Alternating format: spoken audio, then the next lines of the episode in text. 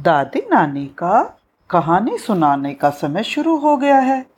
दादी नानी बच्चों को आज नेपोलियन के बचपन की कहानी सुनाएगी। नेपोलियन हमेशा से ही सच बोलने वाले बच्चे थे। उनकी छोटी बहन इलाइजा थी। वो दोनों बालक कार्सिका की राजधानी के एक बड़े बगीचे में खेला करते थे। एक दिन दोनों बहन भाई खेलते खेलते बगीचे के पार निकल गए।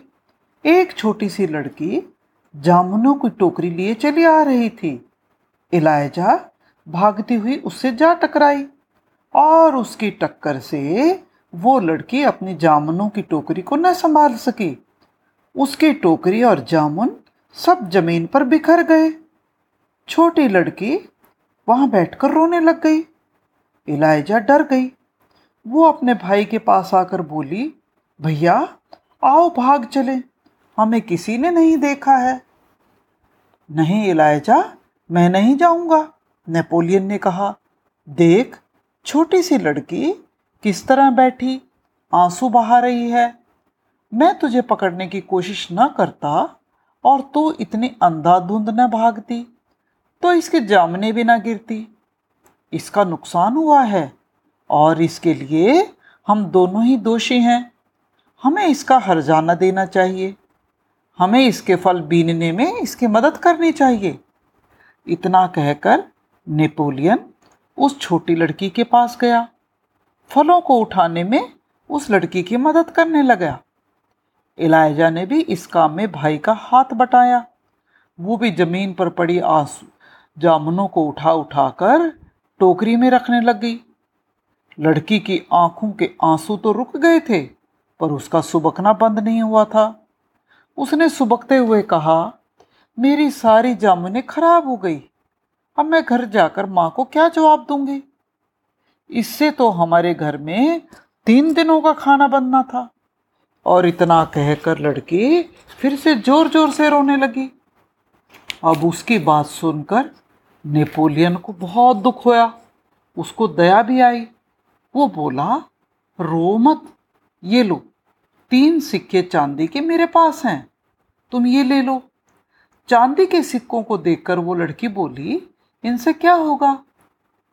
मेरे पास जेब में इतने ही चांदी के सिक्के थे, सो मैंने तुम्हें दे दिए। बालक नेपोलियन ने कहा, अब मेरे घर चलो, बाकी सिक्के मैं तुम्हें माँ से दिलवा दूँगा। इतना सुना तो इलाइजा घबरा गई। उसने भाई के कान में कहा ये तुम क्या करने जा रहे हो? इसे सुनकर माँ की डांट खानी पड़ेगी। हो सकता है एक दो दिन के लिए हमारी रोटी पानी भी बंद कर दे। हम क्या करेंगे? नेपोलियन ने कहा, इस लड़की का नुकसान हमने किया है इलायजा इसके सारे फल धूल मिट्टी में गिरकर खराब हो गए हैं। इसके दाम भी तो हमें देने पड़ेंगे। ये हमारा फ़र्ज़ है। हम इसे मुँह नहीं मोड़ सकते हैं। इतने में एक सेविका दोनों बच्चों को लेने के लिए आ गई। नेपोलियन और इलायजा उसके साथ चल दिए।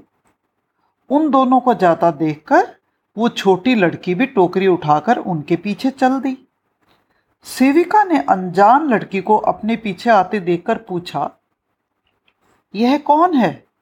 नेपोलियन ने बताया, ये किसी माली की लड़की है। हमारे से इसकी जामुने खराब हो गई हैं। माँ से मैं उनके दाम दिला दूँगा। ये सोचकर मैंने ही इसे अपने साथ आने के लिए कहा है। इतना सुनकर सेविका चुप हो गई। कुछ दूर चलने के बाद घर आ गया था।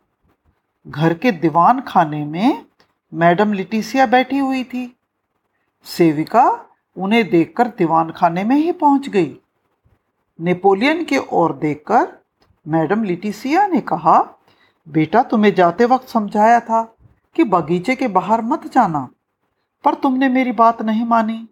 इसीलिए आज से तुम्हारा बाहर जाना बंद, और इलायजा तुम भी अपराधी हो।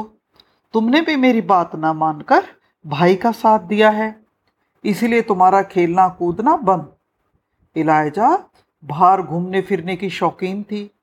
माँ की पाबंदी से वो घबरा गई, डर के मारे कुछ भी ना कह पाई।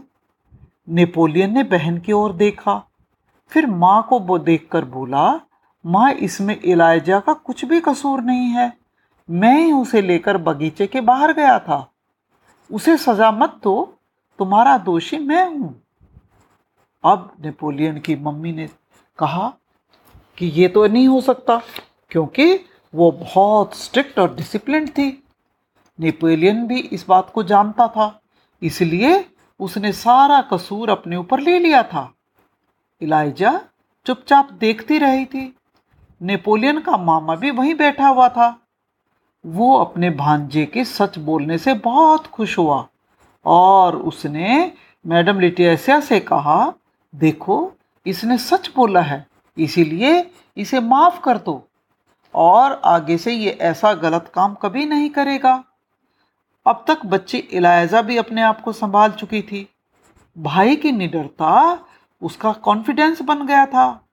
वो मामा के पास जाकर बोली, इस लड़की का नुकसान मेरे कारण हुआ है। भैया को सजा मत दिलाना।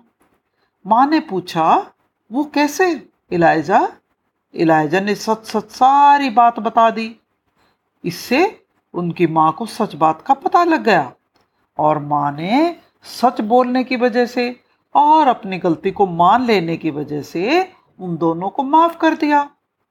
माफ़ी मिल जाने के बाद नेपोलियन ने कहा, अब आप मुझे जो हर महीने खर्च देती हैं, उसमें से तीन सिक्के इस लड़की को दे दीजिए।